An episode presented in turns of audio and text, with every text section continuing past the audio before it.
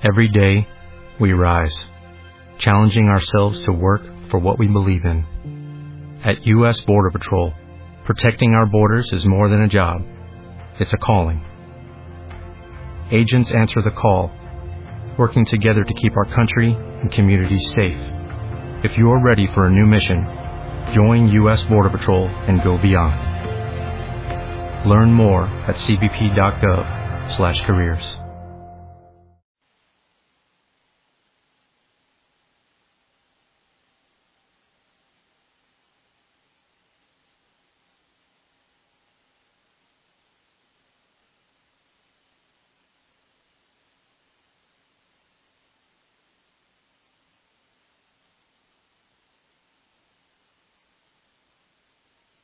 Buenos, buenos días.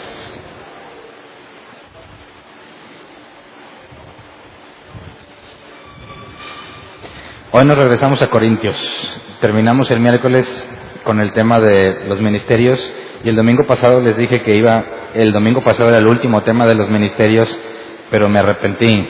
Dios me mostró mi pecado, me arrepentí y el miércoles analizamos los requisitos para el ministerio para poder cerrar ya, dejar bien redondo el tema de los ministerios, analizamos cada uno y el último, después de entender lo que hace cada uno, analizamos todos los requisitos eh, que la Biblia requiere, los requisitos que requiere ya es pleonasmo, todos los requisitos establecidos para determinar quién puede ejercer el ministerio.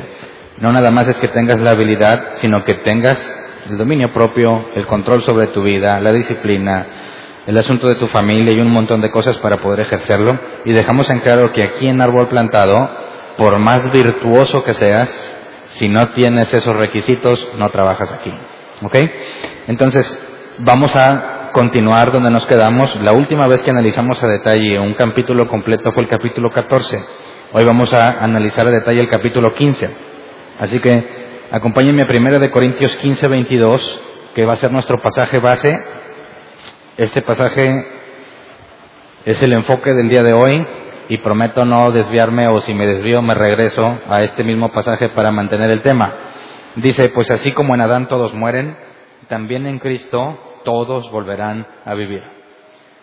De aquí el nombre del tema, resurrección de los muertos.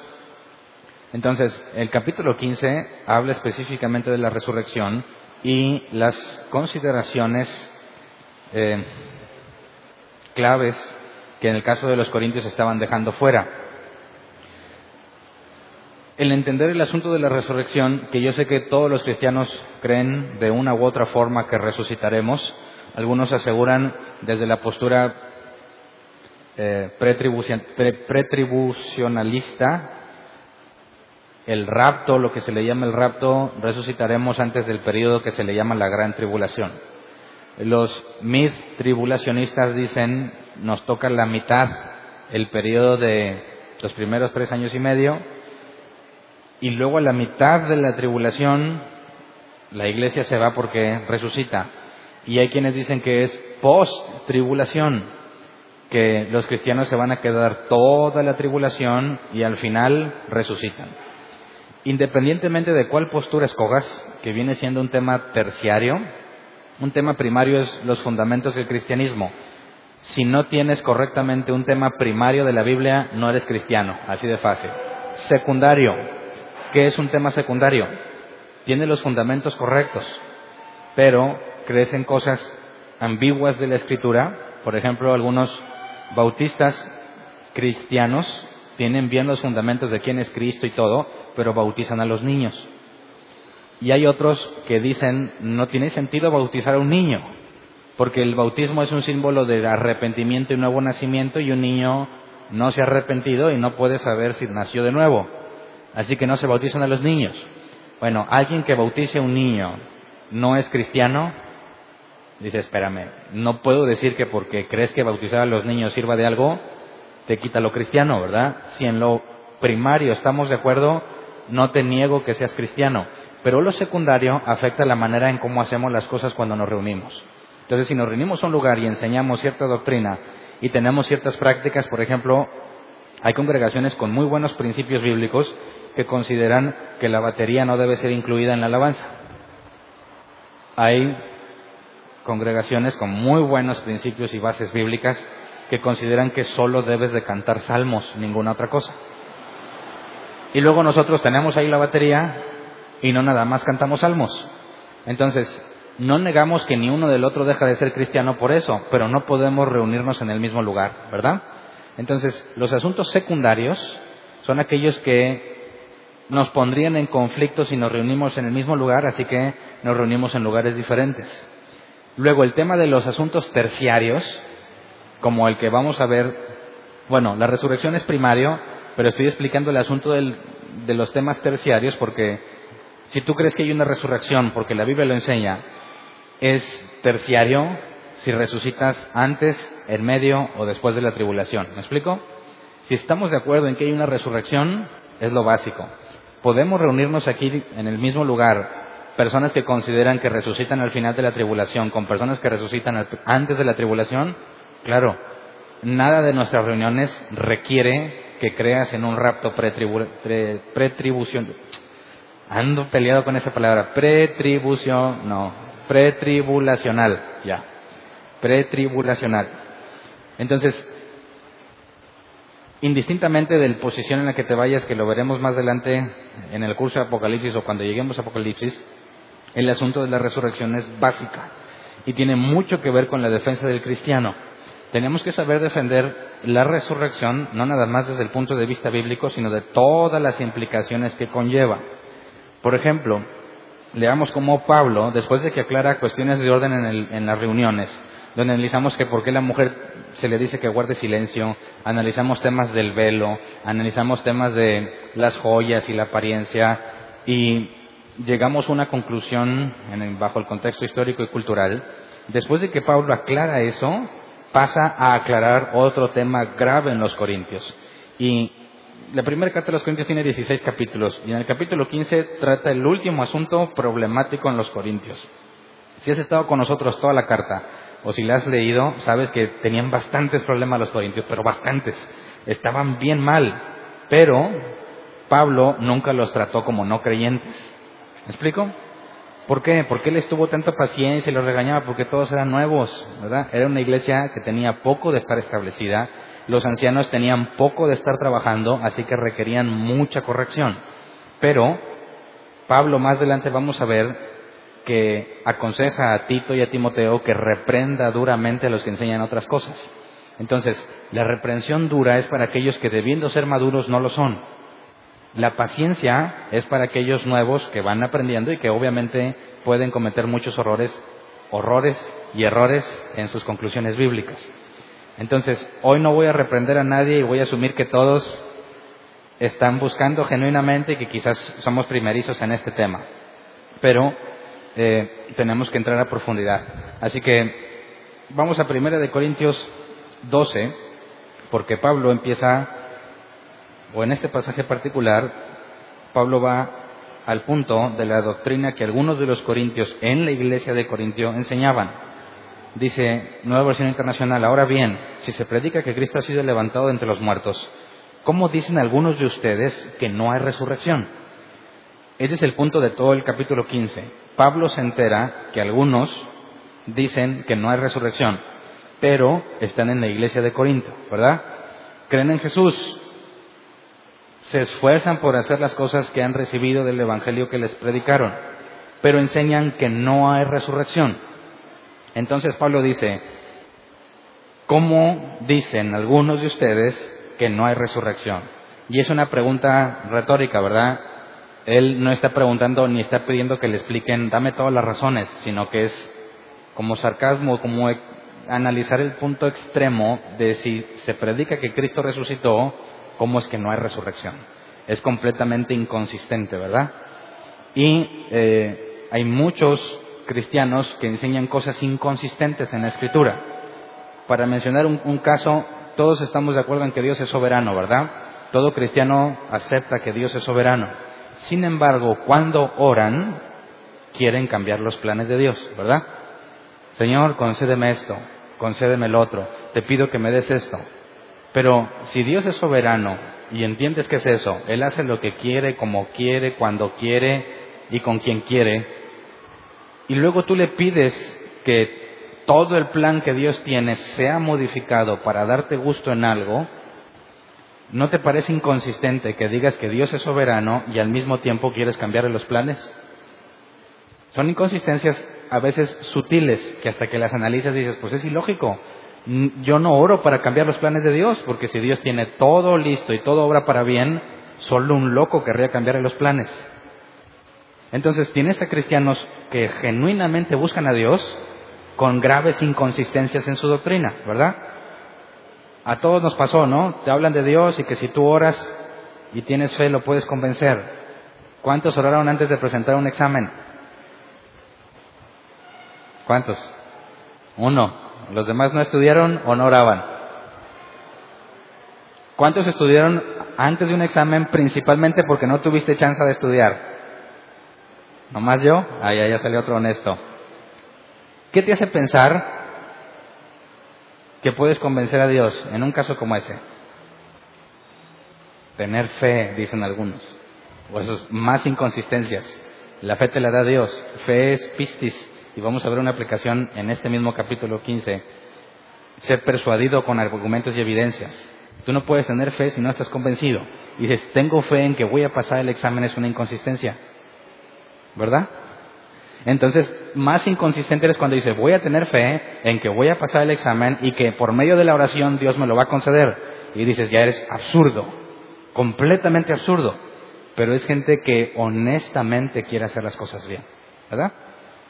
Entonces, ¿cómo es posible, dice Pablo, que algunos enseñen que no hay resurrección si el Evangelio es que Jesús resucitó? ¿Verdad? Dejando un poco de lado a los corintios, quiero que veamos a los saduceos. Los saduceos, que una vez cuestionaron a Jesús, trajeron un problema idéntico al que Pablo está tratando. Vamos a Mateo 22, 23 al 28. Para entrar un poco en el contexto, porque ya analizamos hace tiempo, ya meses, los evangelios, acuérdense que había dos, dos, grandes ramas, aunque realmente había tres, pero bíblicamente se mencionan en el Nuevo Testamento dos principales, fariseos y saduceos. Y eh, tienen creencias distintas, y ahorita vamos a ver un ejemplo. Mateo 22, 23 al 28.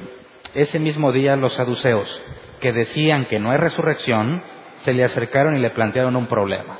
Entonces, aquí entra en, nuestro contexto, ¿verdad? Los saduceos de entrada dicen no hay resurrección. Jesús enseñaba que sí había resurrección. Así que se acercan a preguntarle, pero no es una pregunta genuina, es una pregunta con maña. Dice, Maestro, versículo 24, Moisés nos enseñó que si un hombre muere sin tener hijos, el hermano de ese hombre tiene que casarse con la viuda para que su hermano tenga descendencia. Pues bien, había entre nosotros siete hermanos. El primero se casó y murió, y como no tuvo hijos, dejó la esposa a su hermano. Lo mismo le pasó al segundo y al tercer hermano, y así hasta llegar al séptimo. Por último murió la mujer. Ahora bien, en la resurrección, ¿de cuál de los siete será esposa esta mujer, ya que todos estuvieron casados con ella? ¿Qué le están preguntando aquí o cuál es el intento de los saduceos al cuestionar a Jesús? ¿Crees que es una pregunta genuina de la que esperan una respuesta? ¿O saben que no hay respuesta para esta pregunta? Están tratando de exhibir públicamente a Jesús usando un argumento que nosotros usamos mucho aquí. Se los he dicho, ¿verdad? Ad absurdum, que en cuestión de lógica es reducir un argumento a lo absurdo, ¿verdad? Si decimos que tú mueves a Dios con tu fe, estás diciendo que tú eres todopoderoso y Dios no, ¿verdad? Porque si Dios fuese todopoderoso, pero tú lo controlas al tener fe, la canción que dice, pero sé que mi fe compromete tu poder y tú lo harás, llevémoslo al extremo. Si Dios es todopoderoso, pero tú comprometes a Dios cuando tienes fe, tú controlas al todopoderoso, entonces ¿quién es el todopoderoso? Y eso es absurdo. Y se descarta esa doctrina utilizando el argumento de ad absurdum. Lo llevas a un extremo donde resulta absurdo. Si no llegas a ese extremo, suena convincente, ¿no? ¿Cuántos cantaban esa canción convencidos de que era una verdad? ¿Cuántos lo trataron de aplicar? ¿Ah? ¿Y te funcionó? dices, bueno, pues es como el semáforo, ¿verdad? No sé si seas yo, a lo mejor yo sí lo hago, no sé si tú lo hagas. Está en rojo. Y a veces cuando voy con mis niños en el carro le digo, fíjense, chequense el poder que tengo. Va a cambiar a verde ahora. Y no cambia. Y dice, eh, Leo, espérate, ahora, tampoco. Ahora, ahora, ahora. Y ahora sí cambia a verde. Le digo, ¿ya ves? ¿Ves cómo sí tengo poder? Eso mismo hacen muchos cristianos cuando oran con fe, ¿verdad? Yo declaro con fe que va a pasar esto y no pasa. Me faltó un poco más de fe. Bueno, ahora con esto y no pasa. Hijo eso. Ahora, sí pasó. ¿Ya ves cómo sí funciona? Dices, no, espérate, es completamente ilógico. Si funciona, no fallaría en ningún momento. ¿Verdad? Entonces, los saduceos están aplicando este argumento ad absurdum con Jesús. Si hay resurrección, resuélveme esto, que es absurdo. Cuando resucite, ¿con quién, de quién va a ser la esposa si estuvo casado con siete? Entonces Jesús tiene que dar una respuesta pública ante semejante prueba de lo absurdo que es su doctrina, ¿verdad? Leamos Hechos 22, perdón, Hechos 23, 8, para tener un poco más del contexto de lo que los saduceos creían. Hay más referencias históricas, y ahorita les menciono algo registrado por Flavio Josefo, historiador judío, pero por lo pronto vamos a ver Hechos, perdón, Hechos 23.8. Los, los saduceos sostienen que no hay resurrección, ni ángeles, ni espíritus. Los fariseos, en cambio, reconocen todo esto. Así que nos da información sobre los dos bandos. Los fariseos dicen que si hay algo además de lo material, ¿verdad? Los saduceos dicen que todo lo que hay es material. Esta idea de los saduceos es la misma que los ateos de nuestro tiempo, o cualquier, cualquier persona que se diga ateo. Hoy está un poco más profundizado ese término y se le llama materialismo. ¿Alguien lo había escuchado? A ver, levante la mano el que nunca había escuchado el término materialismo. Dos. Todos los demás ya lo conocen entonces. Entonces ténganme paciencia que para esos dos lo voy a explicar brevemente. Materialismo es tan simple como decir todo lo que existe es material y no hay nada fuera de lo material. Si yo te pregunto, ¿quién eres tú? ¿Quién eres? ¿Eres ese cerebro que está en tu cuerpo o eres algo más? Lo que tú le llamas mente o conciencia, ¿qué es? Son estas reacciones químicas en el cerebro que te hacen comportarte como si pensaras. Porque si todo lo que existe es material, todas las reacciones químicas y impulsos eléctricos que tengas en el cerebro realmente no son nada, son mera reacción debido a ciertas consecuencias, ¿verdad? Nuestros amigos ateos dicen que venimos de una partícula a convertirse en un ser humano, pero antes de la partícula no había nada. Algo mágico sucedió cuando no había nada y de repente aparece la primera partícula, ¿verdad?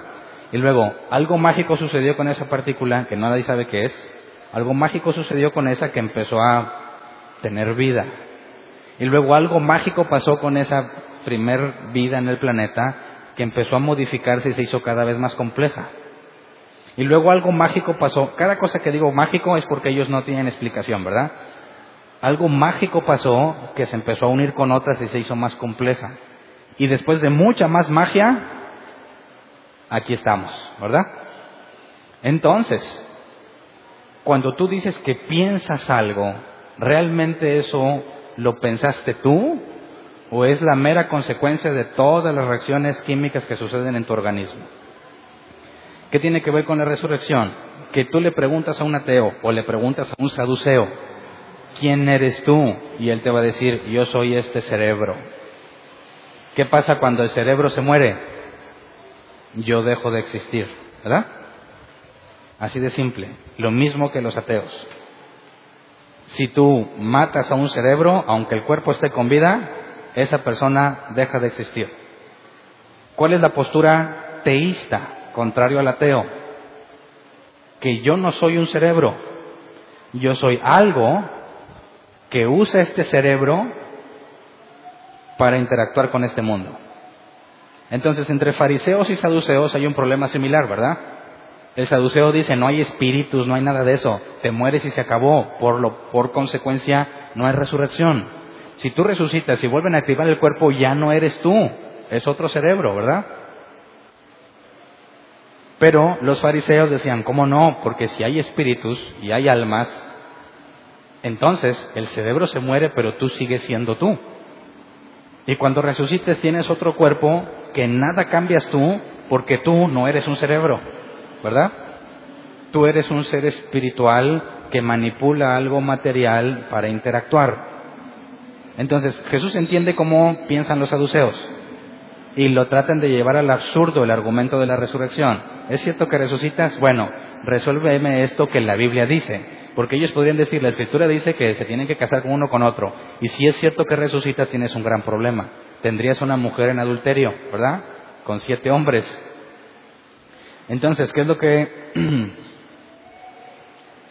podemos ver que Jesús les contesta? Mateo 22, 29 al 32.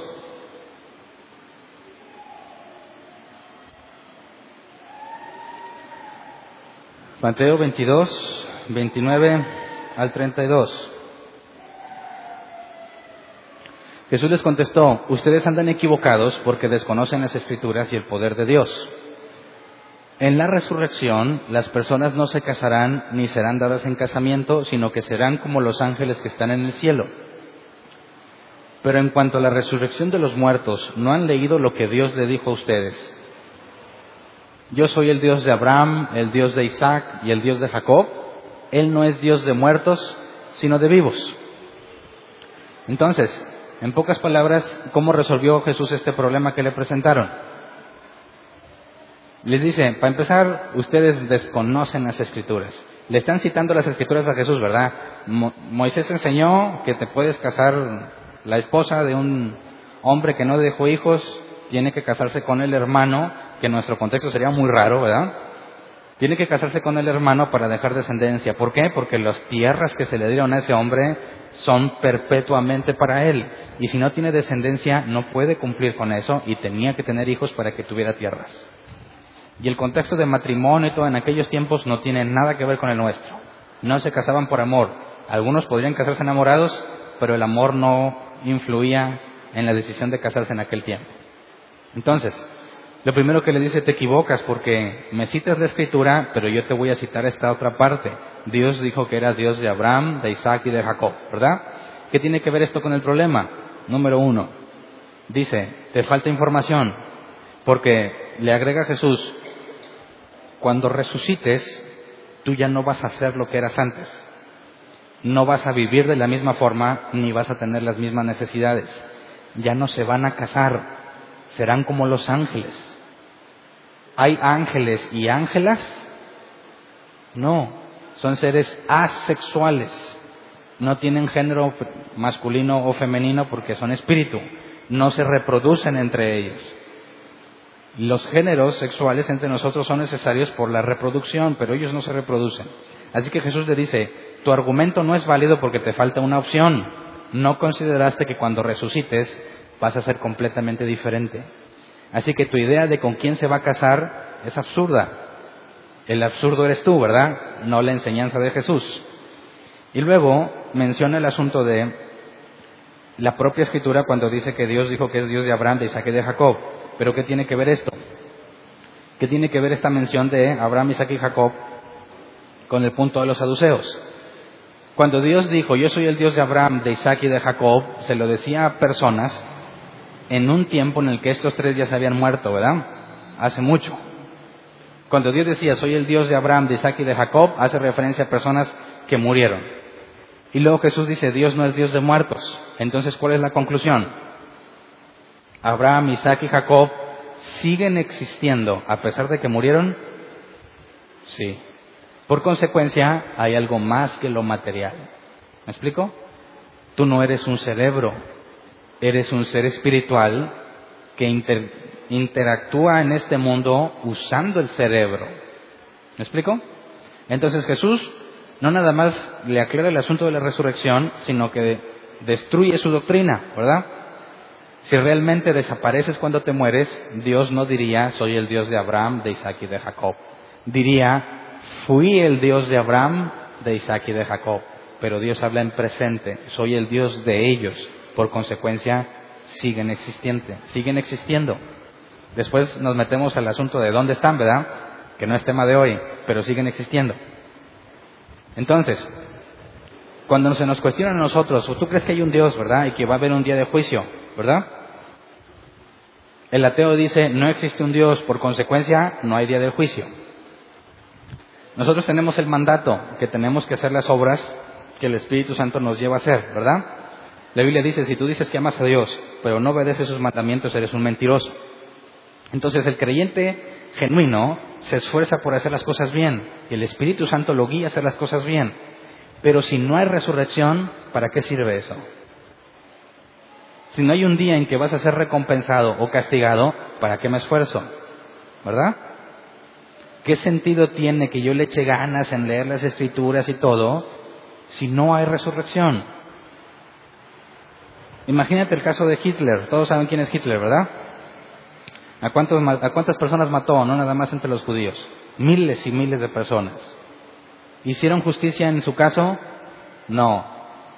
Dicen que los historiadores aseguran que se suicidó y otros tienen rastros de él que vivió en Argentina, ¿verdad? Así que no pueden saber si realmente se suicidó o no. ¿Algún día se le va a hacer justicia? ¿Algún día Hitler pagará por lo que hizo?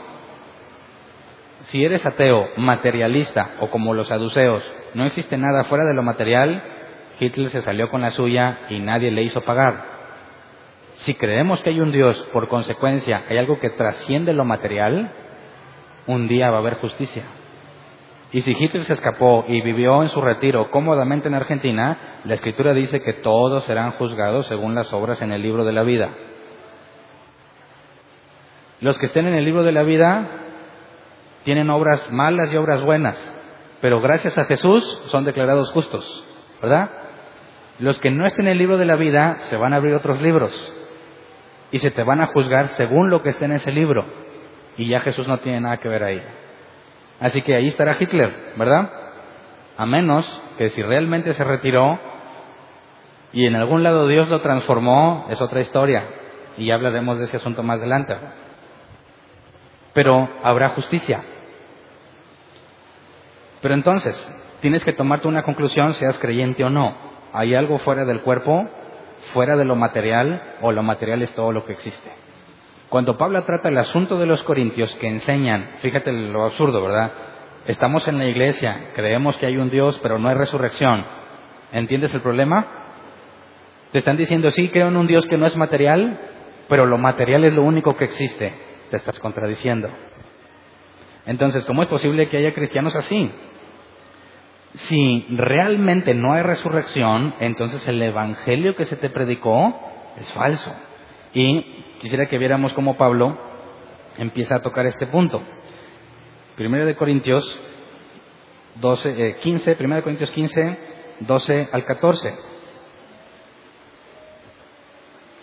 Dice, ahora bien, si se predica que Cristo ha sido levantado de entre los muertos, ¿cómo dicen algunos de ustedes que no hay resurrección? Si no hay resurrección, entonces ni siquiera Cristo ha resucitado. Y si Cristo no ha resucitado, nuestra predicación no sirve para nada, como tampoco la fe de ustedes. Entonces, Pablo empieza a ver toda la, influencia y lo destructivo que es una idea aparentemente inocente, que si lo aplicaras en los cristianos de nuestros tiempos, ¿qué te dicen? Oye, aquí dice que sí hay, no, pues para mí no hay, pero no peleemos, amémonos, ¿verdad? Tú, para ti no hay, para mí sí hay, no importa, lo importante es que nos amemos. Vamos a ver qué hace Pablo con esa idea. Pablo da el mensaje a través de lo que vamos a leer de que lo importante es que nos amemos, o Pablo dice que antes que el amor está la verdad. Empieza a decir, como le leímos, si tú dices eso, Estás diciendo que entonces el evangelio que se te predicó es falso. ¿Qué es lo que se le predicó? Primero de Corintios 15, 1 al 8. Dice, ahora hermanos, quiero recordarles el evangelio que les prediqué, el mismo que recibieron y en el cual se mantienen firmes. Mediante este evangelio son salvos si se aferran a la palabra que les prediqué. De otro modo, habrán creído en vano. Ándale, este es bien interesante. ¿Qué pasa si tú crees en un evangelio que no es el que predicaron ellos? No te salvas. es en vano. Puedes estar bien seguro sí, yo creo este Evangelio, pero si no es el que se le predicó a la gente en los primeros tiempos, por medio de Jesús, por medio de los apóstoles, entonces no sirve de nada que creas en eso. Así que, ¿qué crees que es más importante? ¿Que decidamos cuál es una interpretación correcta en la Biblia o que nos amemos? ¿Mm? ¿Qué prefieres? ¿Que estemos llenos de amor en medio del error? ¿O que primero encontremos la verdad y después ocupamos en nuestras relaciones unos con otros? Que no puedes dejar fuera ninguna de las dos, ¿verdad? Entonces, ¿qué significa? Mediante este Evangelio son salvos si se aferran a la palabra. En el original, quisiera que viéramos para entender qué significa mm, que se aferren. La palabra aferran es el griego katekó, que se traduce como mantenerse firme, contener algo, retener algo o aferrarse a algo. Entonces, ¿qué es lo que enseña la Biblia en cuanto al Evangelio? Necesito aferrarme con todas mis fuerzas a eso y no desviarme para nada.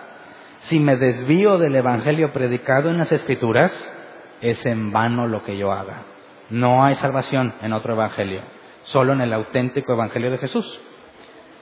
Y luego dice que si no hacemos eso habremos creído en vano. Y la palabra creído es pisteuo, que viene de pistis, que es la definición de fe. Pisteuo es la conjugación de ese verbo, creer, confiar, estar convencido.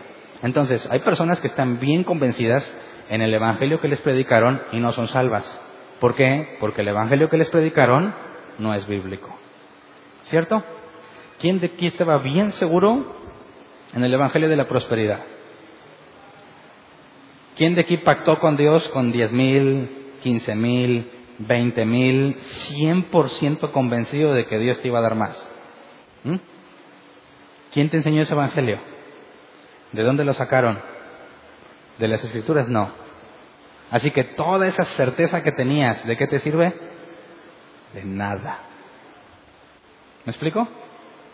Entonces, ¿podemos tomarnos a la ligera lo que enseñas?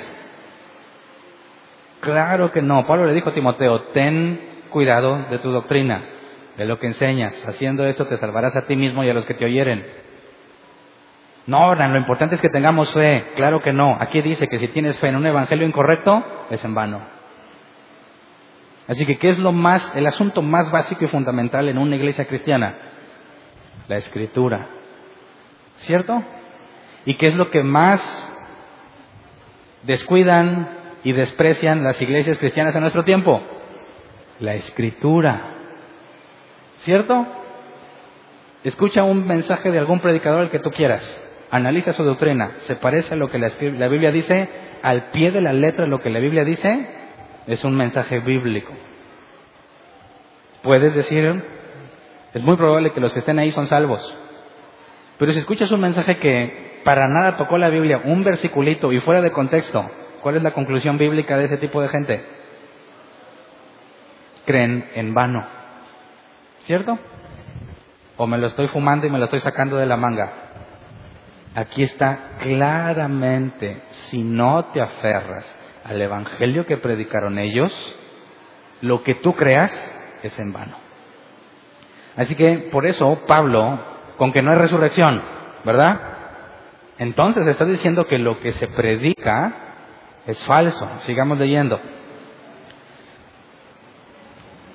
Versículo 3. Porque de este modo les transmití a ustedes lo que yo mismo recibí, que Cristo murió por nuestros pecados según las Escrituras, que fue sepultado, que resucitó al tercer día según las Escrituras y que se pareció a Cefas y luego a los doce.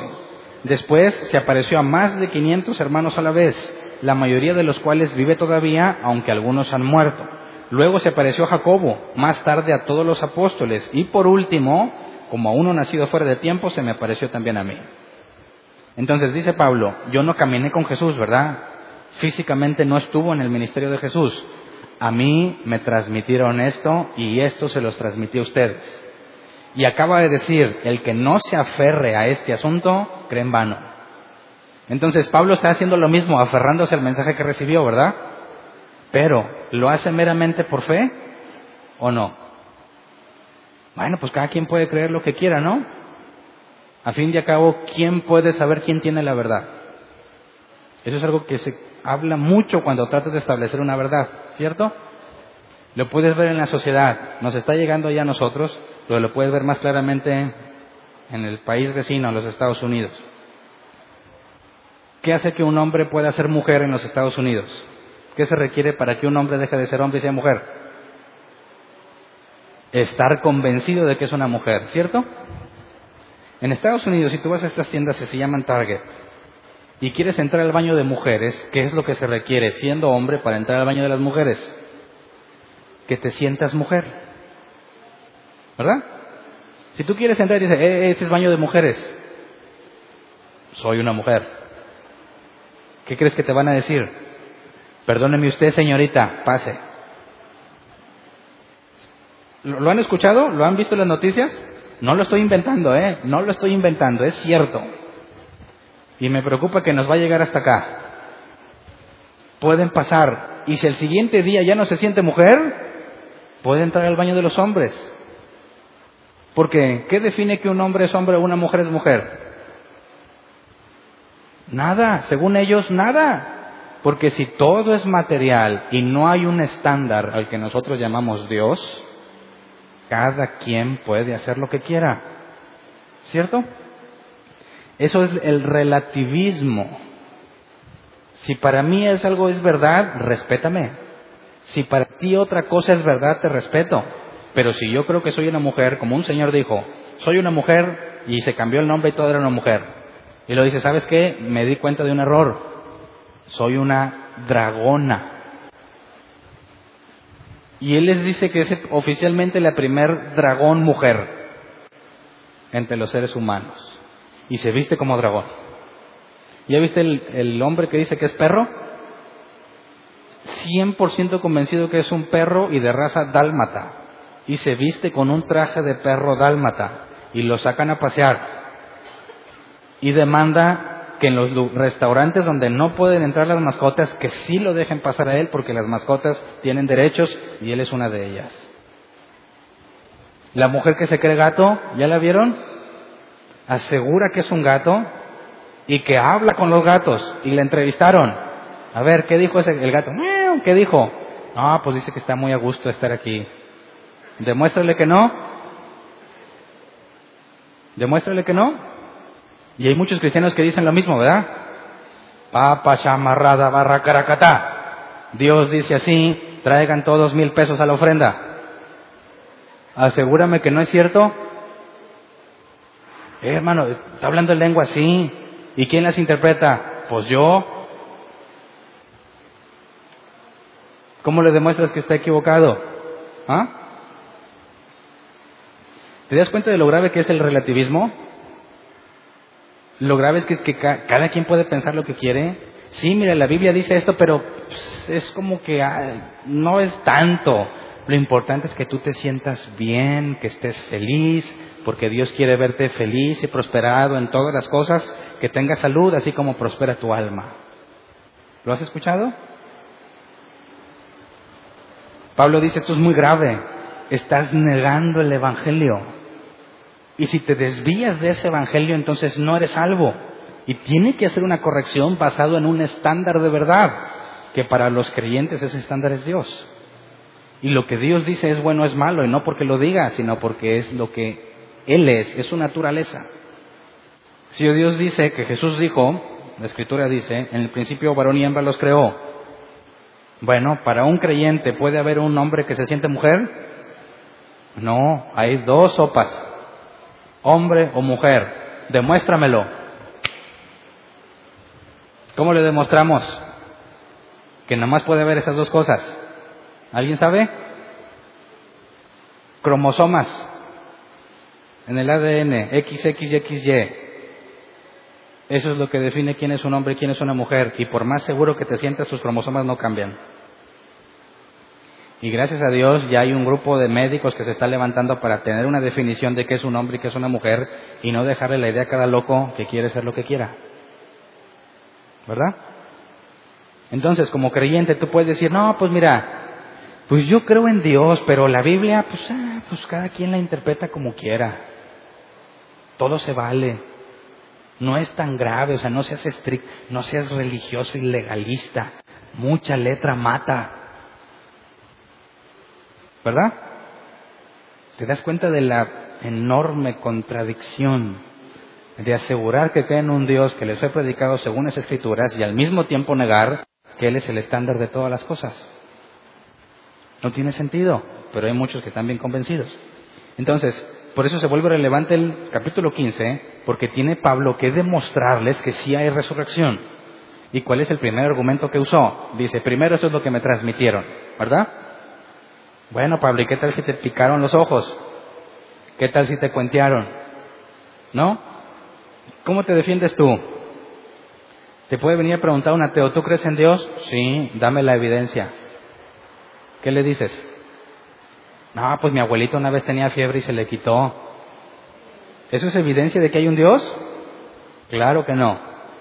No, pues una vez le pedí señal a Dios y dije, Señor, si esta hormiga pasa por mi dedo índice, es que tengo que andar con esta muchacha.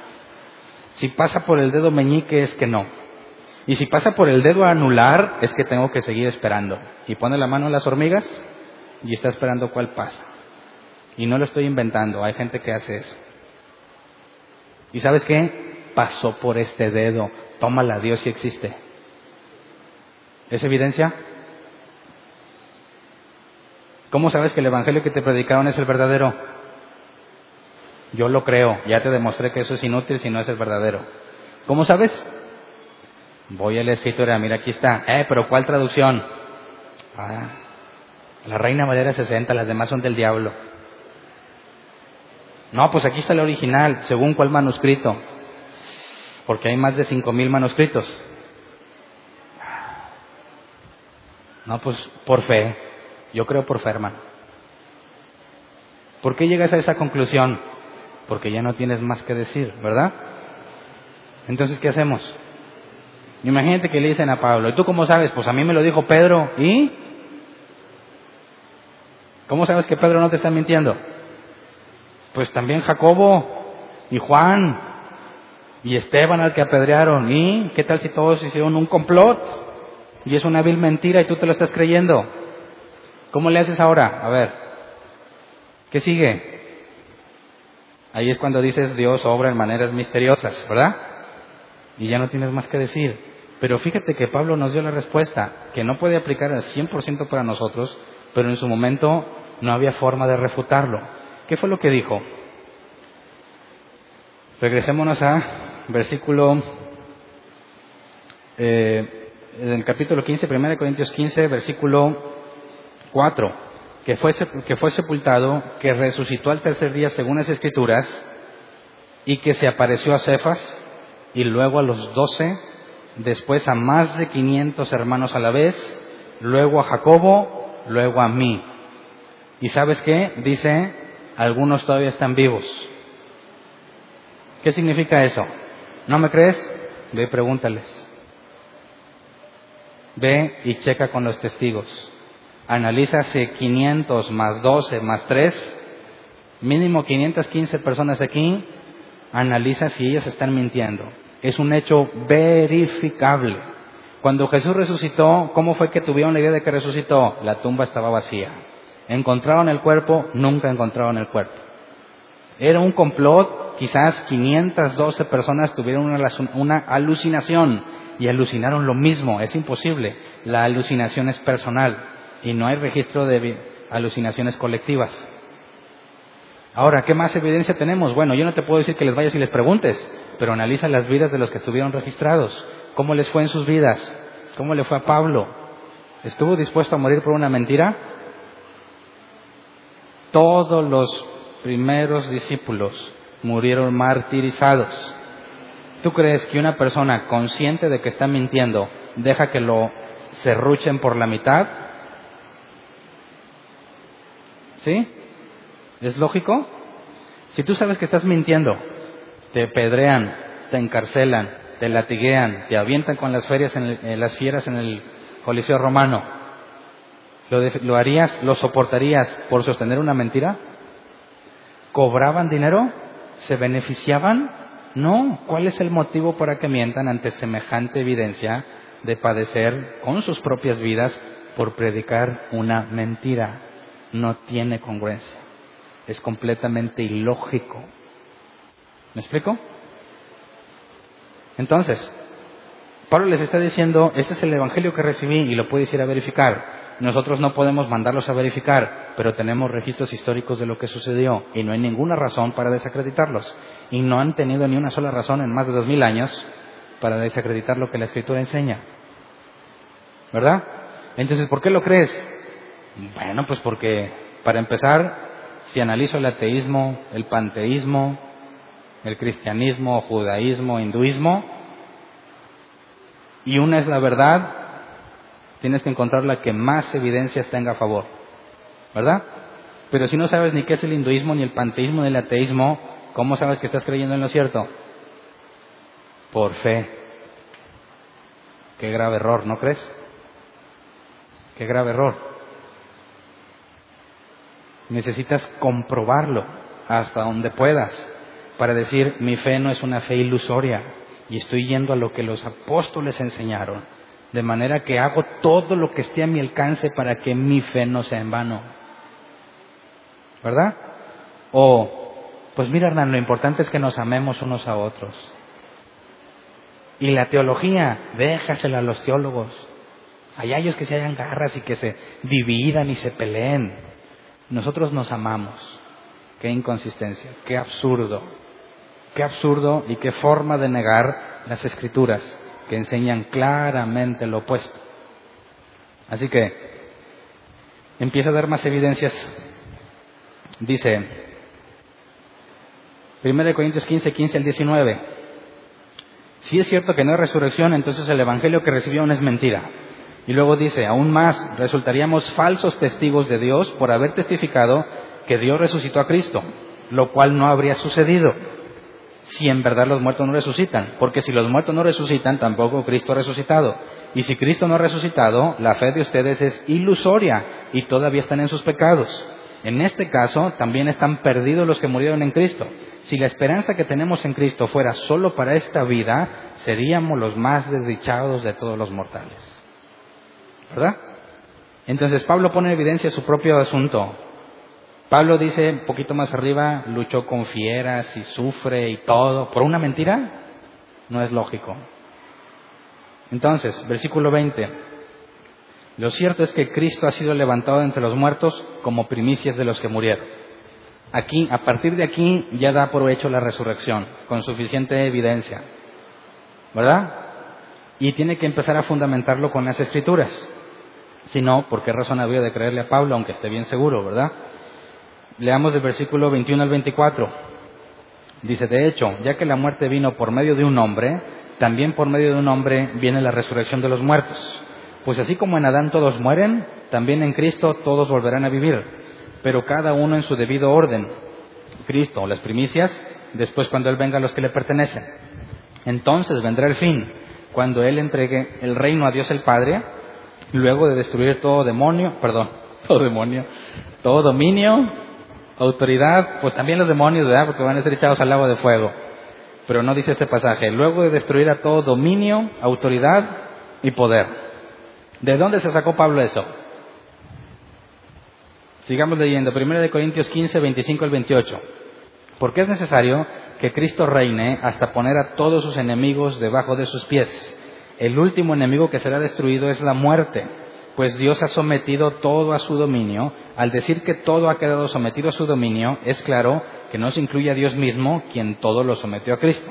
Y cuando todo le sea sometido, entonces el Hijo mismo se someterá a aquel que le sometió todo, para que Dios sea todo en todos. Y bueno, todo esto que está diciendo Pablo no tiene sentido si lo inventó él, ¿verdad? Tiene que dar una prueba de que fue algo que Dios dijo que pasaría. Lo mismo aplica para este mensaje que te estoy dando o cualquier mensaje que escuches. Yo te puedo decir un montón de cosas bien chidas como aquí, ¿verdad? Si oye, no, Cristo va a recibir el poder y luego este. ¿Y de dónde te lo sacaste? ¿Ah? ¿Cuál es tu defensa? De la escritura. Si no está en la escritura, ¿qué le decimos? al que contó una historia bien chida, bien matona, motivacional, pero no está en la escritura. ¿Qué le decimos, bíblicamente hablando? Arrepiéntete de tu pecado, falso maestro. ¿Verdad? Porque me estás enseñando un evangelio distinto, que si lo creo, lo que llegue a creer y hacer es en vano. ¿Verdad? ¿Qué tipo de maestro quieres escuchar? ¿El que te va a llevar a creer cosas ilusorias o el que te lleva a la escritura? Así que seamos sabios en esa parte. Pablo está citando el Salmo 110. Leamos Salmo 110. Así dijo el Señor a mi Señor, siéntete a mi derecha hasta que ponga a tus enemigos por estrado de tus pies. Pausa. ¿Qué tiene que ver Jesús aquí? ¿Quién escribió este salmo? David. El Mesías prometido tendría que ser hijo de David, ¿verdad? Y luego David escribe, así dijo el Señor a mi Señor, siéntate a mi diestra hasta que ponga a tus enemigos por estrado de tus pies. Tenemos dos señores, ¿verdad? Dios le dice a uno Señor y que ese Señor le dijo a otro de su Señor, ¿verdad? David está diciendo que tiene dos señores, aunque la Biblia asegura que solo hay un Señor, creador de todas las cosas. ¿De quién está hablando David? Versículo 2, que el Señor extienda desde Sión el poder de tu cetro. Domina tú en medio de tus enemigos. Tus tropas estarán dispuestas el día de la batalla, ordenadas en santa majestad. De las entrañas de la aurora recibirás el rocío de tu juventud. El Señor ha jurado y no cambiará de parecer, tú eres sacerdote para siempre según el orden de Melquisedec. El Señor está a tu mano derecha, aplastará a los reyes en el día de su ira, juzgará las naciones y amontonará cadáveres, aplastará cabezas en toda la tierra, beberá de un arroyo junto al camino y por lo tanto cobrará nuevas fuerzas. ¿De quién está hablando este pasaje? Del rey que Dios pondría sobre todas las cosas, ¿verdad? ¿Quién es ese rey? El tip que nos da es que el Señor le dijo a mi Señor, David reconoce a dos señores y el que va a recibir el reino es el Mesías y tiene que ser hijo de David. ¿Por qué Dios le llama a su hijo Señor? Porque Jesús no nada más era humano, también era Dios. Y es al mismo tiempo hijo de David y superior a David. ¿Por qué le atribuye esto a Jesús? Porque Jesús es el Mesías, hijo de David, pero superior a David. ¿Verdad? Entonces, siéntate a mi derecha. Fíjate, el Señor le dice a Jesús, siéntate a mi derecha hasta que ponga a tus enemigos por estrado de tus pies, ¿verdad? ¿A la derecha de quién? Del Padre. Ok. ¿Qué es lo que dijo Pablo? Porque es necesario que Jesús se siente a la derecha del Padre hasta que ponga a sus enemigos por estrado de sus pies. Está citando este pasaje, ¿verdad? Entonces, tenía que llegar el momento en que Jesús tenía que ascender y Pablo dijo, si ascendió, primero tuvo que bajar, ¿verdad? Jesús bajó, ascendió, se sentó a la diestra, hasta que pase qué? Hasta que todos sus enemigos sean sometidos. Regresémonos a lo que dijo Pablo. Versículo 28 en 1 Corintios, perdón, versículo 25 1 Corintios 15, porque es necesario que Cristo reine, que Cristo reine, perdón, hasta poner a todos sus enemigos debajo de sus pies. Entonces está aplicando la escritura. El último enemigo que será destruido es la muerte, pues Dios ha sometido todo a su dominio, al decir todo, que todo ha quedado sometido a su dominio, es claro que no se incluye a Dios mismo, quien todo lo sometió a Cristo. Y cuando todo le sea sometido, entonces el Hijo mismo se someterá a aquel que le sometió todo para que Dios sea todo en todos. Es decir, Dios le dio todo a Jesús, ¿verdad? Dominio sobre todo, pero no dominio sobre el Padre. ¿Por qué? Porque son el mismo, ¿verdad? Entonces, cuando todo enemigo sea sometido, Jesús le va a decir al Padre, ten todo el reino. De manera que todo, Dios sigue siempre siendo el dueño de todo, ¿verdad? Ok. Y luego, vamos a Salmos 848.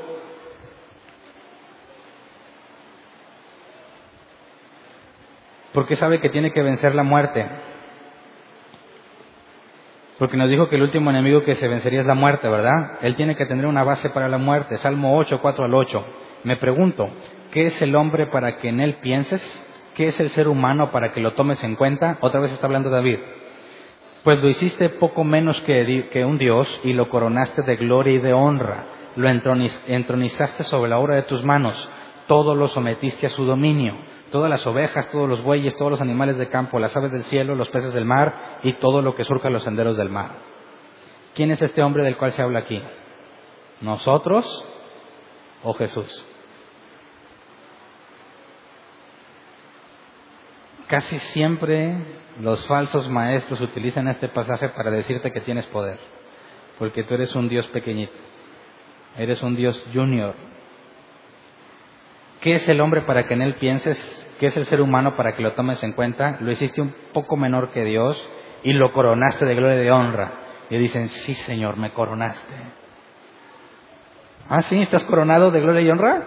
¿Alguien de aquí está coronado con gloria y honra? ¿Alguien de aquí tiene todo sometido a sus pies? Porque hay muchos cristianos que perdieron la cabeza que dicen, yo tomo la autoridad y declaro esto, ¿verdad? ¿Con qué autoridad? Se sienten coronados, se sienten con poder para ordenar cosas. Cuando este pasaje está hablando del que va a recibir el reino, ¿quién es el que recibió el reino? Jesús, ¿verdad? Entonces, Pablo está citando, identificando al Mesías con Jesús para explicar la resurrección. 1 Corintios 15, 29. Si no hay resurrección, ¿qué sacan los que se bautizan por los muertos? Si en definitiva los muertos no resucitan, ¿por qué se bautizan por ellos? ¿Alguien de aquí ya se bautizó por un muerto? ¿No? Ok. ¿Alguien de aquí sabía que aún en la actualidad hay gente que se bautiza por los muertos? ¿Nadie sabía? los mormones. ¿Cuál es la doctrina del bautizarse por los muertos? Bueno, si Jesús encomendó que bautizáramos a todos, ¿verdad? Ir y predicar el Evangelio bautizándolos en el nombre del Padre, y del Espíritu Santo. Viene una pregunta, ¿qué pasa con alguien que no se bautiza? Gracias. ¿Se salva alguien que no se bautiza? ¿Qué opinas? Tenemos un caso bíblico de alguien que no se bautizó y que Jesús aseguró que se salvaría, el ladrón en la cruz. Así que no me bautizo para salvación, ¿verdad? Pero nuestros amigos mormones y nuestros amigos católicos aseguran que sí. Entonces, ¿qué pasa si tengo a mi abuelito que nunca creyó, pero yo quiero que se salve? ¿Qué puedo hacer por él? Dicen los mormones, pues me bautizo por él. Pero no nomás es así, porque aseguran que el espíritu del muerto viene al cuerpo de la persona que se va a bautizar y que ya no es esa persona, sino que es el muerto. Y cuando se bautiza, efectivamente el muerto se está bautizando de manera que tiene acceso a la salvación. ¿De dónde lo sacaron? ¿Quién sabe? Pero no viene en la escritura. ¿Les crees? ¿Sabes qué? Yo no creo creer cosas que no estén reflejadas aquí, porque lo más probable es que mi fe vaya a ser en vano. ¿Verdad? Nuestros amigos católicos piensan que si no te bautizas te pierdes. Sí. ¿Por qué bautizan a los niños? Para que se salven. ¿Verdad? Tienes a tu hijo recién nacido, pues yo no quiero que se vaya al infierno, bautízalo. No corras el riesgo, ¿qué tal si avanzas y se te muere? ¿Ah? y nunca lo bautizaste. No, pues qué riesgo. No, pues bautízalo de una vez y lo bautizan. Y bueno, fuera de tema, pero me han preguntado, ¿puedo ir a ser el padrino de bautizo de mi ahijao? ¿Irías? A decir, sí, aquí estoy yo deteniendo al niño para que le echen la agüita, pues para que no, no se vaya a quedar sin su salvación. ¿Qué es lo que tú crees? ¿Mm? Es congruente, es congruente que yo diga, sí, mira, yo te detengo al niño para que no pierda la salvación, cuando aseguras que tú eres bíblico. ¿Cuál es el mensaje que estás dando? Un mensaje absurdo. Una cosa es que me inviten al pori, ¿verdad? Y no hay nada que prohíba que yo vaya al pori. Otra cosa es que yo detengo al niño para que le echen el agua, ¿verdad? ¿Me explico? Entonces, Pablo está haciendo énfasis en la escritura y luego saca el tema, ¿qué onda con los que se bautizan por los muertos? Entonces, ¿Pablo está hablando de que es válido bautizarse por los muertos? O no, si tú me dices, pues sí, porque él dice, pues ¿de qué sirve que se bauticen por los muertos si los muertos no resucitan? Bueno, para empezar, ¿para qué querrías bautizar a un muerto, verdad? Por eso la primera pregunta es, ¿necesitas bautizarte para salvarte? Si ya respondimos que no, entonces ¿para qué te quieres bautizar por un muerto? No tiene sentido. Es válido que construyamos una doctrina a partir de este pasaje, de manera que dice, pues yo bautizo a, mi tío que se murió. ¿Cómo le dice? Pues le dije, tío, ven. Y luego ya el tío dijo, ah, ¿qué onda? Ah, sí, me bautizo, vámonos. Muchas gracias, sobrino. Y se va. Ah, ¿qué ganaste? Si no es para salvación, ¿qué ganaste? Pues lo más que puede decir, pues una experiencia muy bonita, ¿verdad? Suponiendo que es cierto. Entonces, cuando Pablo saca este asunto, no está diciendo que sirva de algo bautizarse por los muertos, ¿verdad? ¿Qué está diciendo? Leámoslo para decirlo tal cual y no ponerle de mi cosecha. Si no hay resurrección, ¿qué sacan los que se bautizan por los muertos? ¿Quiénes eran los que decían que no hay resurrección? Los corintios, ¿verdad? Entonces, ¿a quién le está reprochando que algunos se bautizan por los muertos? ¿Quiénes son esos algunos? Pues los propios corintios, ¿verdad? Les está señalando algo ilógico. Si no hay resurrección, ¿por qué haces eso? No tenemos más evidencia bíblica, hasta donde yo sé, no hay ningún registro histórico de esto que nos ayude a entender qué está hablando, pero bajo el contexto sabemos que está apuntando algo ilógico, ¿verdad? Y que se lo está apuntando los propios corintios. Entonces, versículo 30 al 32, y nosotros, ¿por qué nos exponemos al peligro a todas horas? Que cada día muero, hermanos, es tan cierto como el orgullo que siento por ustedes en Cristo eh, Jesús nuestro Señor. ¿Qué he ganado si solo por motivos humanos en Éfeso luché contra las fieras? Si los muertos no resucitan, comamos y bebamos, que mañana moriremos. No te está diciendo Pablo que hagas eso, ¿verdad? Te está diciendo que la frase comamos y bebamos, que mañana moriremos, es perfectamente consistente con la idea de que no resucitas. Porque si no hay algo fuera de mí y todo lo que soy yo es mi cerebro, haz lo que quieras que no va a pasar nada, ¿no? Disfruta tu vida. ¿Cuántos agarraron cigarro, marihuana o alcohol para disfrutar la vida? Estás joven, disfruta tu vida. ¿Verdad? Y ahí vamos. A disfrutar la vida. ¿Y la disfrutas? Pues en ese ratito que estás en las alturas, sí. Aunque yo nunca me drogué, ¿eh? Pero cigarro y alcohol sí. Y luego la cruda realidad. Y luego las enfermedades o el cigarro. Dejas de disfrutar.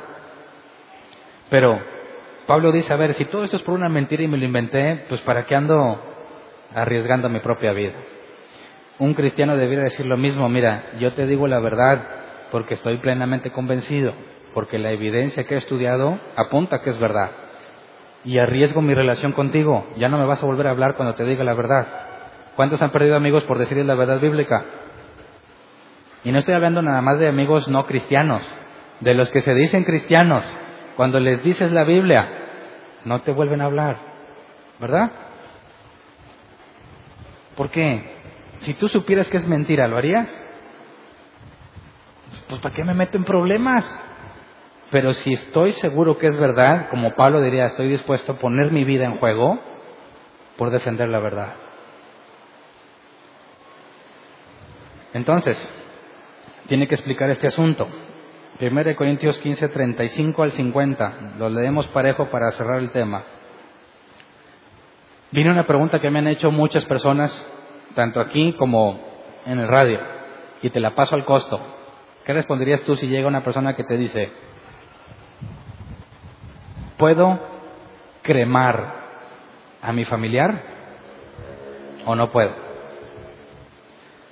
Cremar es incinerarlo y te entrega una cajita con cenizas, ¿verdad? O una, en el mejor de los casos, un recipiente bonito. ¿Puedo cremarlo o lo entierro enterito? ¿Puedes o no puedes?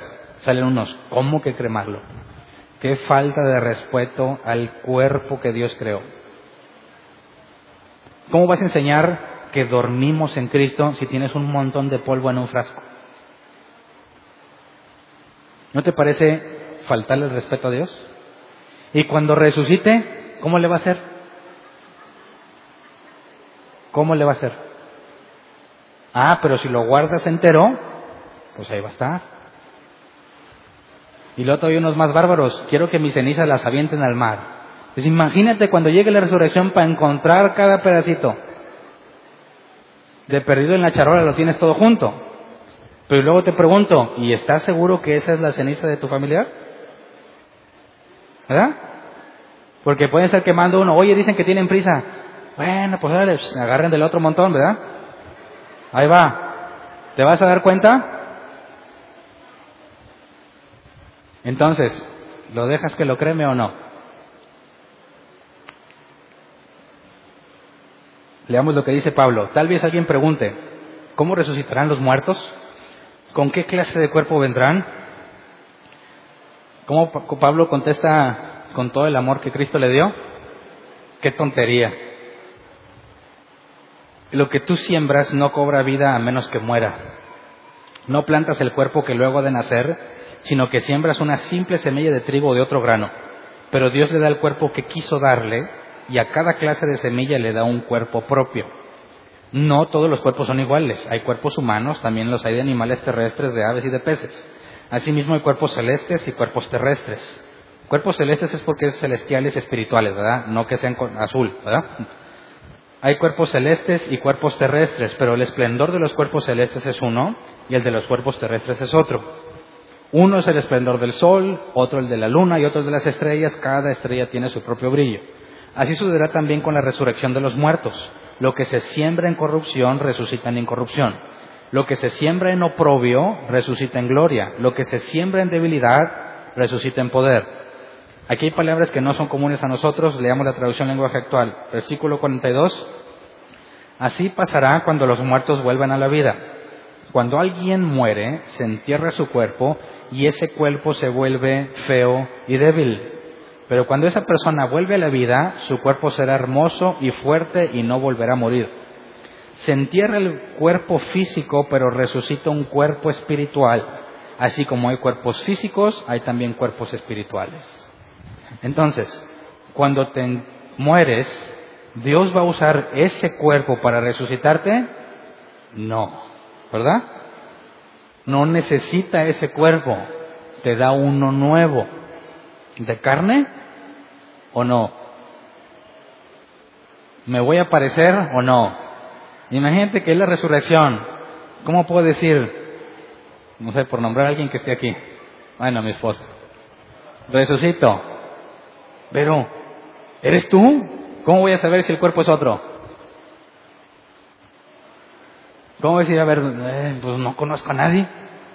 Y el que me voltea a ver a mí, pues tampoco me conoce porque es otro cuerpo. ¿Qué problemita, no? Dicen algunos, no, es que Dios te va a borrar toda la memoria. Sí, qué extraño. Le dice que todos los que tienen vestiduras blancas le van a dar las gracias a Jesús. ¿Gracias de qué? Si ya se les olvidó todo. Para que yo pueda estar agradecido en aquel día, tengo que recordar todo.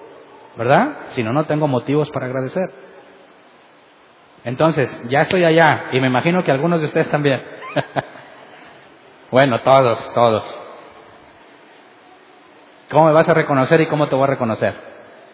Es decir, Gustavo, hombre, yo pensé que no le ibas a armar. ¡Qué alegría! No cabe duda que hay un Dios grande y poderoso. ¿Cómo vas a saber? Versículo 45. Así está escrito, en Nueva Versión Internacional. Así está escrito, el primer hombre, Adán, se convirtió en un ser viviente. El último Adán, en el espíritu que da vida. No vino primero lo espiritual, sino lo natural, y después lo espiritual. El primer hombre era del polvo de la tierra, el segundo hombre del cielo. Como es aquel hombre terrenal, así se son también los de la tierra. Y como es el celestial, así también los del cielo. Y así como hemos llevado la imagen de aquel hombre terrenal, llevaremos también la imagen del celestial. En otras palabras está diciendo, todos nosotros nos parecemos a Adán, ¿verdad? No necesariamente en la nariz respingada y la... no, sino que somos como Adán, ¿verdad? Con el cuerpo nuevo serás como Jesús. Entonces tengo una referencia. ¿Cómo supo Pablo? ¿Cómo supo Pedro? ¿Cómo supieron los 500 que a quien vieron era Jesús? ¿Ah? Ah, porque entonces, aunque es un cuerpo nuevo, sigues pareciéndote a quien eres, ¿verdad? Cuando vieron a Jesús dijeron, es Jesús.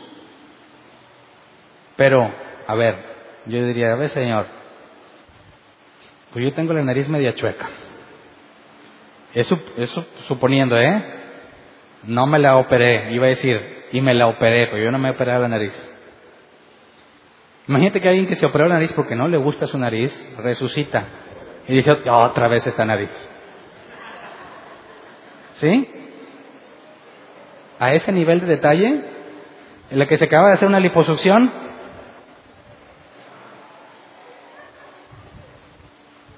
¿cómo va a estar ese asunto?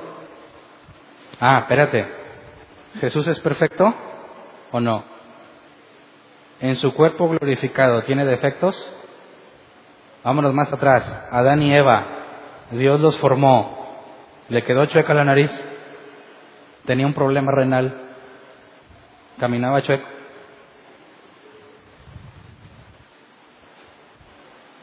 Nos vamos a regresar a una hechura de Dios perfecta, sin defectos. Así que me vas a ver al mejor Hernán que puedas ver. Entonces imagínate, si estoy medio deforme quizás por el tiempo y la edad, lo que sea, cuando me encuentres allá arriba, si llegas, es decir, oye, pues si eres Hernán, pero mucho mejor, porque no tiene enfermedad, no tiene deficiencias, no tiene debilidad, no se cansa, el sol no lo quema. ¿Me explico? Pero nos tenemos que reconocer nos vamos a ver, decir, yo sé que eres tú, kilos menos, con la ceja de adeveras, pero te reconozco si eres, ¿verdad? Versículo 49, y así como hemos llevado la imagen de aquel hombre terrenal, llevaremos también la imagen del celestial. Les declaro, hermanos, que el cuerpo mortal no puede heredar el reino de Dios, ni lo corruptible puede heredar lo incorruptible. Es imposible que así podamos estar ante Dios. Necesitamos un cuerpo nuevo, sin defecto, gracias a Jesús, para poder presentarnos ante el Padre. ¿Con quién te vas a casar? Con nadie. Ya no va a existir el término hombre o mujer porque es irrelevante.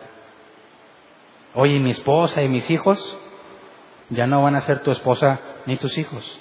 Para empezar, nunca fueron tuyos, ¿verdad? Son cosas, son seres que le pertenecen a Dios que te los entregaron para administrar. Oye, voy a ver al pastor. Eh. Hay un solo pastor. Todos nos reconoceremos como hermanos, hijos de Dios. Versículo 51. Fíjense bien el misterio que les voy a revelar.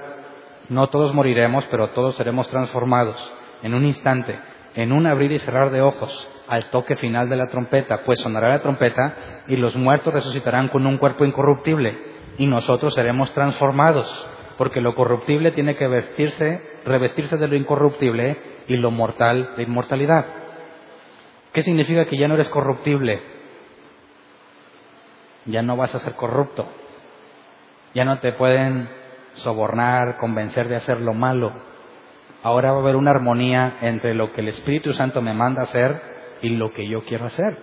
Mientras estemos en este cuerpo hay una lucha constante sé hacer lo bueno, no lo hago. No quiero hacer lo malo y termino haciéndolo. Ese problema se va a acabar cuando recibas el nuevo cuerpo. ¿Me explico? Entonces, ¿qué pasa si yo no me morí? Es más, ¿qué pasa con el que está eh, cremado en una vasija? ¿Cómo va a resucitar ese?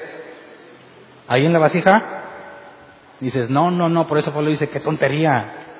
Estamos hablando de algo completamente nuevo.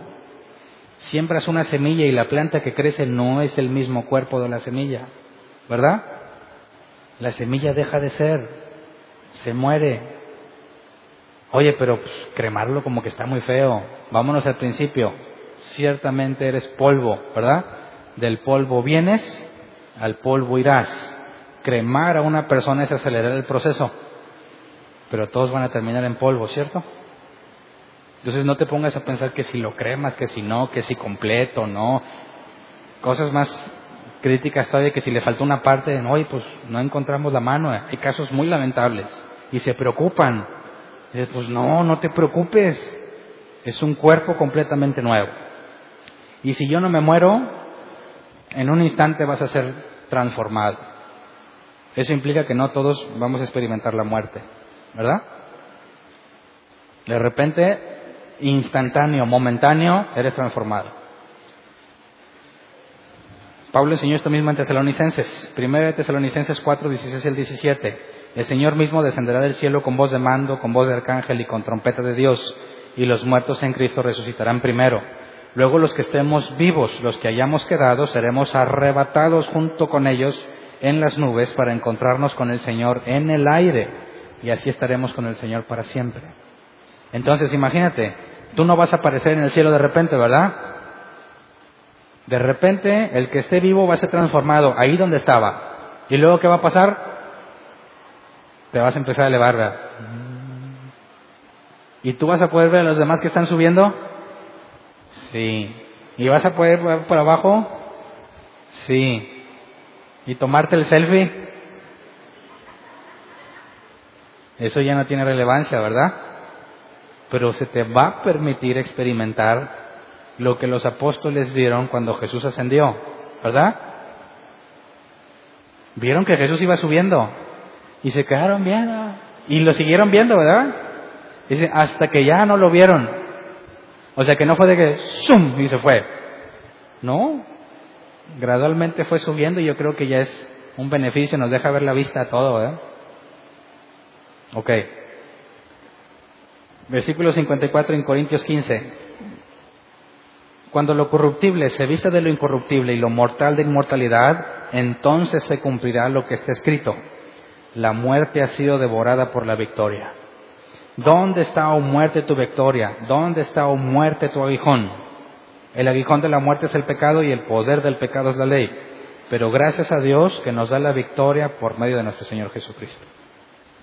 Pablo está citando la escritura. Isaías 25, 6 al 9, hay una profecía que dice Pablo que se va a cumplir en el instante en que seamos glorificados, en que recibas el nuevo cuerpo. Isaías 25, 6 al 9, sobre este monte el Señor Todopoderoso preparará para todos los pueblos un banquete de manjares especiales, un banquete de vinos añejos, de manjares especiales y de selectos vinos añejos. Pausa.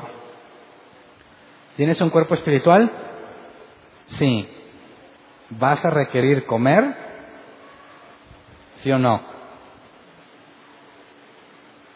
Y a ver, ¿para qué querría comer un cuerpo espiritual?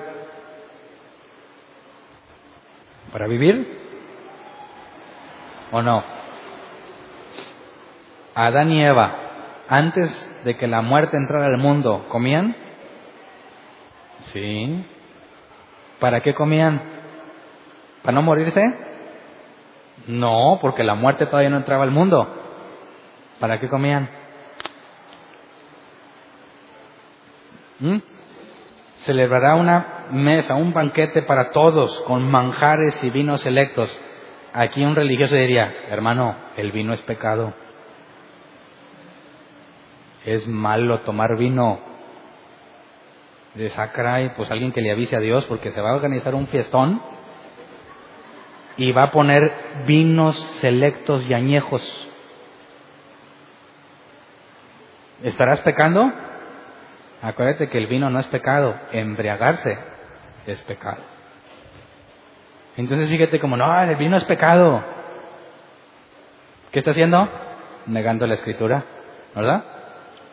Ok, versículo 7. Sobre este monte rasgará el velo que cubre a todos los pueblos, el manto que envuelve a todas las naciones devorará la muerte para siempre. El Señor omnipotente enjugará las lágrimas de todo rostro y quitará de toda la tierra el oprobio de su pueblo. El Señor mismo lo ha dicho, en aquel día se dirá, sí, este es nuestro Dios, en Él confiamos y Él nos salvó. Este es el Señor, en Él hemos confiado, regocijémonos y alegrémonos en su salvación.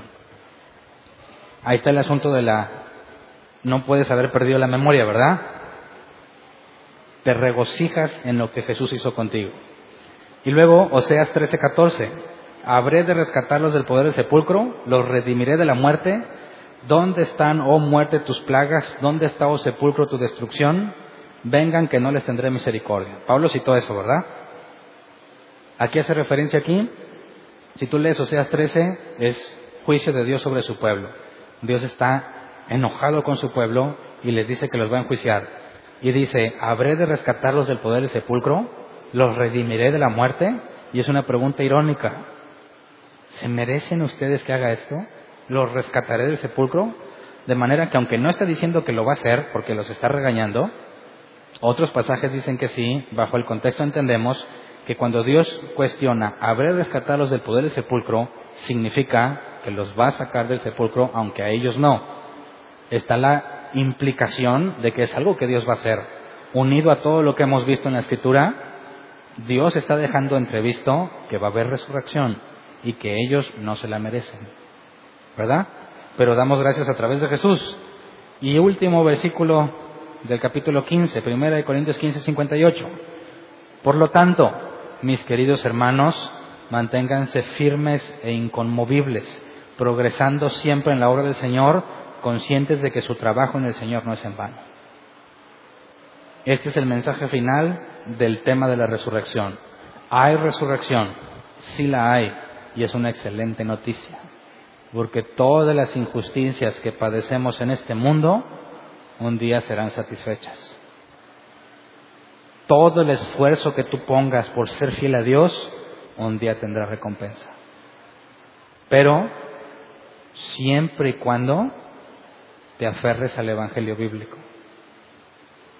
Si no, te vas a sentir defraudado. Llegará el día y Jesús dijo, en aquel día dirán, Señor, Señor, en tu nombre echamos fuera demonios, sanamos enfermos, resucitamos muertos. ¿Qué le están reclamando? trabajé para ti. Hice lo que me dijiste. En tu nombre hubo poder. ¿Y qué le va a decir Jesús? Apartados de mí, hacedores de maldad. Nunca los conocí. ¿Cómo es que estaban tan convencidos que hasta tenían habilidades de Dios para hacer milagros y ese tipo de cosas? El problema no es que estuvieran convencidos, ¿verdad que no? ¿Cuál era el problema? que no era el Evangelio bíblico. ¿Cómo sé eso? Les dice, apartados de mí, hacedores de maldad. El apóstol Juan dijo, si alguien dice que ama a Dios, pero no lo obedece, es un mentiroso. ¿Verdad? Todo evangelio que no confronta el pecado, sino que dice, ¿estás sirviéndole a Dios? Con eso. es un ministerio grande un ministerio con poder, pero nunca te confronta tu pecado, corres el riesgo de que este día llegue a tu vida. Señor, pues yo era líder de jóvenes, yo gané un campamento, un congreso que hubo mucha unción. Cuando predicaba caía oro, muelas nuevas, polvo de diamante como los caballeros del zodiaco. ¿Todo eso no cuenta? No, nunca nos conocimos. Nunca conociste quién era yo. Apártate de mí, hacedor de maldad. Entonces, fíjate cómo en el tema de la resurrección, que puede parecer insignificante, trae implicaciones muy graves a la verdad de Dios. Y este es un caso, y mencioné otros casos comunes en el cristianismo. Examina tu doctrina. ¿Qué es lo que enseñas? Porque si no estás seguro de que es fiel al Evangelio, estás haciéndolo mal tú, estás en riesgo tú y los que te oyen. Pobres aquellas personas, aunque la Biblia dice y Jesús dijo que ninguna de sus ovejas perecerá. Muchos cristianos genuinos que buscan a Dios de todo corazón llegan a lugares donde les cuentan puras mentiras. Puras mentiras y distorsionan la Biblia sin la menor preocupación. Y sufren porque no pueden vivir lo que les enseñaron. No pueden ser sanos. No viven la prosperidad que les prometieron. Se sienten atados a maldiciones generacionales que no existen. Dan dinero con miedo para no robarle a Dios. y están bien seguros de que hacen lo correcto. ¿Verdad? En su momento y, en su, y según la misericordia de Dios, les va a conceder entendimiento. Saldrán de esos lugares a buscar la voz de Jesús. Cuando tú hablas lo que el Evangelio dice, podemos decir lo que Jesús dijo. Mis palabras no son mías, son de las que de quien me envió. No lo digo por cuenta mía, es el Padre quien lo dice. Y Jesús dijo, cuando prediques este mensaje, si te rechazan a ti, no te están rechazando a ti, me están rechazando a mí. Pero para que eso aplique, tú tienes que transmitir fielmente sus palabras. Porque si no las transmites fielmente y te rechazan, no digas, Señor, te están rechazando. Mentiroso. Te rechazan a ti por mentiroso. Sufro por la cruz. Mentira. Sufres por mentiroso. ¿Verdad? Entonces, ¿qué quieres? ¿Amor o verdad? Si me dices que pura verdad, mal. ¿Cuántos cristianos ves en las redes sociales listos para cortar cabezas y nada de amor? ¿Cuántos cristianos ves en las redes sociales que es puro amor y nada de verdad? Uno y el otro están mal. Verdad y amor. Y hay un orden. Primero la verdad, después el amor. Vamos a ponernos de pie. Vamos a orar.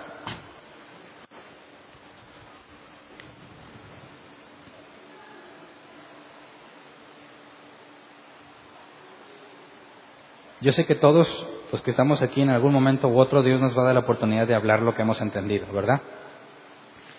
Tienes que tener mucho cuidado en lo que enseñas, pero no al grado de tener miedo. De que, oye, tú eres cristiano. No, hombre, ni quiero decir, porque luego, ¿qué tal si le digo una mentira? No es así, ¿eh? No es así. No puedes vivir así.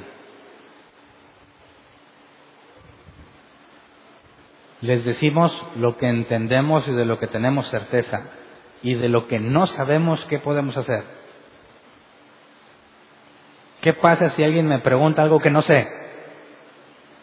¿Qué hago? Muchos dicen, pues mejor no digo nada. Porque luego me preguntan algo que no sé y qué tal si les digo una mentira. Eso está mal. Es muy grave que pienses así. La respuesta es muy simple. Yo les hablo de lo que sé, de lo que puedo demostrar. Y cuando me pregunten algo que no sé, les voy a decir, no sé. Déjame investigar. Y asunto arreglado, ¿verdad? Monta el miedo. ¿Miedo a qué? ¿Nervio a qué? Pues si no sabes algo, ¿qué vas a decir? Pues la verdad, no sé. No sé, déjame investigar. Así que no quiero escuchar que alguien se frena por miedo a no saber algo. ¿Verdad? ¿Tú crees que yo sé todo? Claro que no. Entonces, ¿cómo? Ah, pues yo vengo y les digo de lo que sé. Si me pescas en algo, te voy a decir, no sé, voy a decir, eh, vámonos de ahí entonces porque Hernán no sabe eso. Pues no sea así lógico. Lo investigamos, ¿verdad? ¿Puedes investigar tú las cosas cuando te las pregunten? Claro. ¿Eres un maestro chafo si no sabes? No. Entonces no hay que tener miedo. Pero cuando hables, no hables lo que tú crees. Pues mira, yo creo, yo creo, ¿eh? No, no, habla lo que la Biblia dice. Esto es lo que la Escritura dice. Oye, pero está medio revuelto. Sí, está bien revuelto, todavía no lo entiendo, pero eso es lo que dice. ¿Ok? Entonces pidamos a Dios eso. Así como Pablo tuvo que corregir la doctrina de que no hay resurrección por las implicaciones que hay, que Dios nos conceda dos cosas. Número uno, ser corregidos en el error. ¿Estás dispuesto a que se te corrija? Da vergüenza, ¿verdad? Pena. Se siente feo. Pero es lo mejor que te pueden dar, la corrección. Y segundo, que te permita corregir a otros. De nada me sirve que estés bien corregido si no transmites lo que sabes a otros. ¿Verdad? Pidamos estas dos cosas como ven. Vamos a orar, Señor. Primero, le pedimos perdón como siempre. Reconocemos y quizás no estamos muy conscientes, pero en algún momento dijimos algo que nosotros pensábamos sin tener la certeza de que era respaldado por la Escritura. Perdónanos por todas las veces que se nos fue la lengua con un montón de cosas que ni siquiera meditamos antes de decirlas. Perdónanos por si en algún momento hicimos tropezar a alguien que genuinamente te buscaba y yo de forma negligente le dije lo que yo creía en lugar de decir lo que la Escritura enseña. Perdóname por todos aquellos que pude haber hecho tropezar, por todos aquellos a quienes instruí de manera incorrecta porque fuimos negligentes. Te pido que nos perdones y que nos concedas ser corregidos en los errores. Tu palabra enseña claramente que tú disciplinas y corriges al que amas. Muéstranos tu amor en la disciplina y en la corrección. Si entre nosotros hay un Apolos que enseña con, con ganas, con esfuerzo, pero su doctrina no es correcta, envía a un Aquila y Priscila para que lo corrijan. Envíeme personas que me puedan corregir y me puedan instruir de manera correcta. Que entre nosotros ninguno se quede en el error, Señor, que siempre tengamos el valor y la humildad suficiente para aceptar argumentos bíblicos que destrozan nuestra doctrina. Enséñanos a perseverar en la verdad, en la doctrina de los apóstoles, como dice el libro de Hechos, en la comunión unos con otros, Señor, a poner en primer lugar la verdad y después el amor. Si me odias por decirte la verdad, ni modo. Primero es la verdad y después el amor. Ayúdanos a soportar cuando nos hacen a un lado, cuando nos marginan, cuando nos ofenden, por decir la verdad.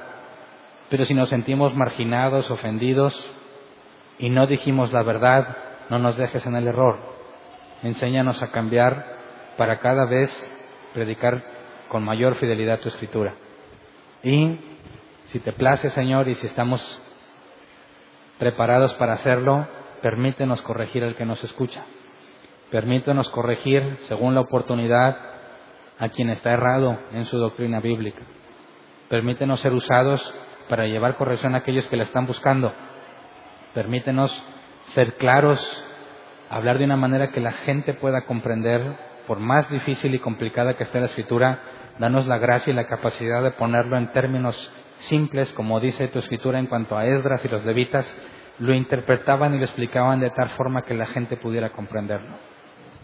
Úsanos cada vez que hablamos, Señor, para enmendar errores de aquellos que genuinamente buscan tu rostro y buscan tu persona, tu autoridad, buscan conocer al verdadero Jesús.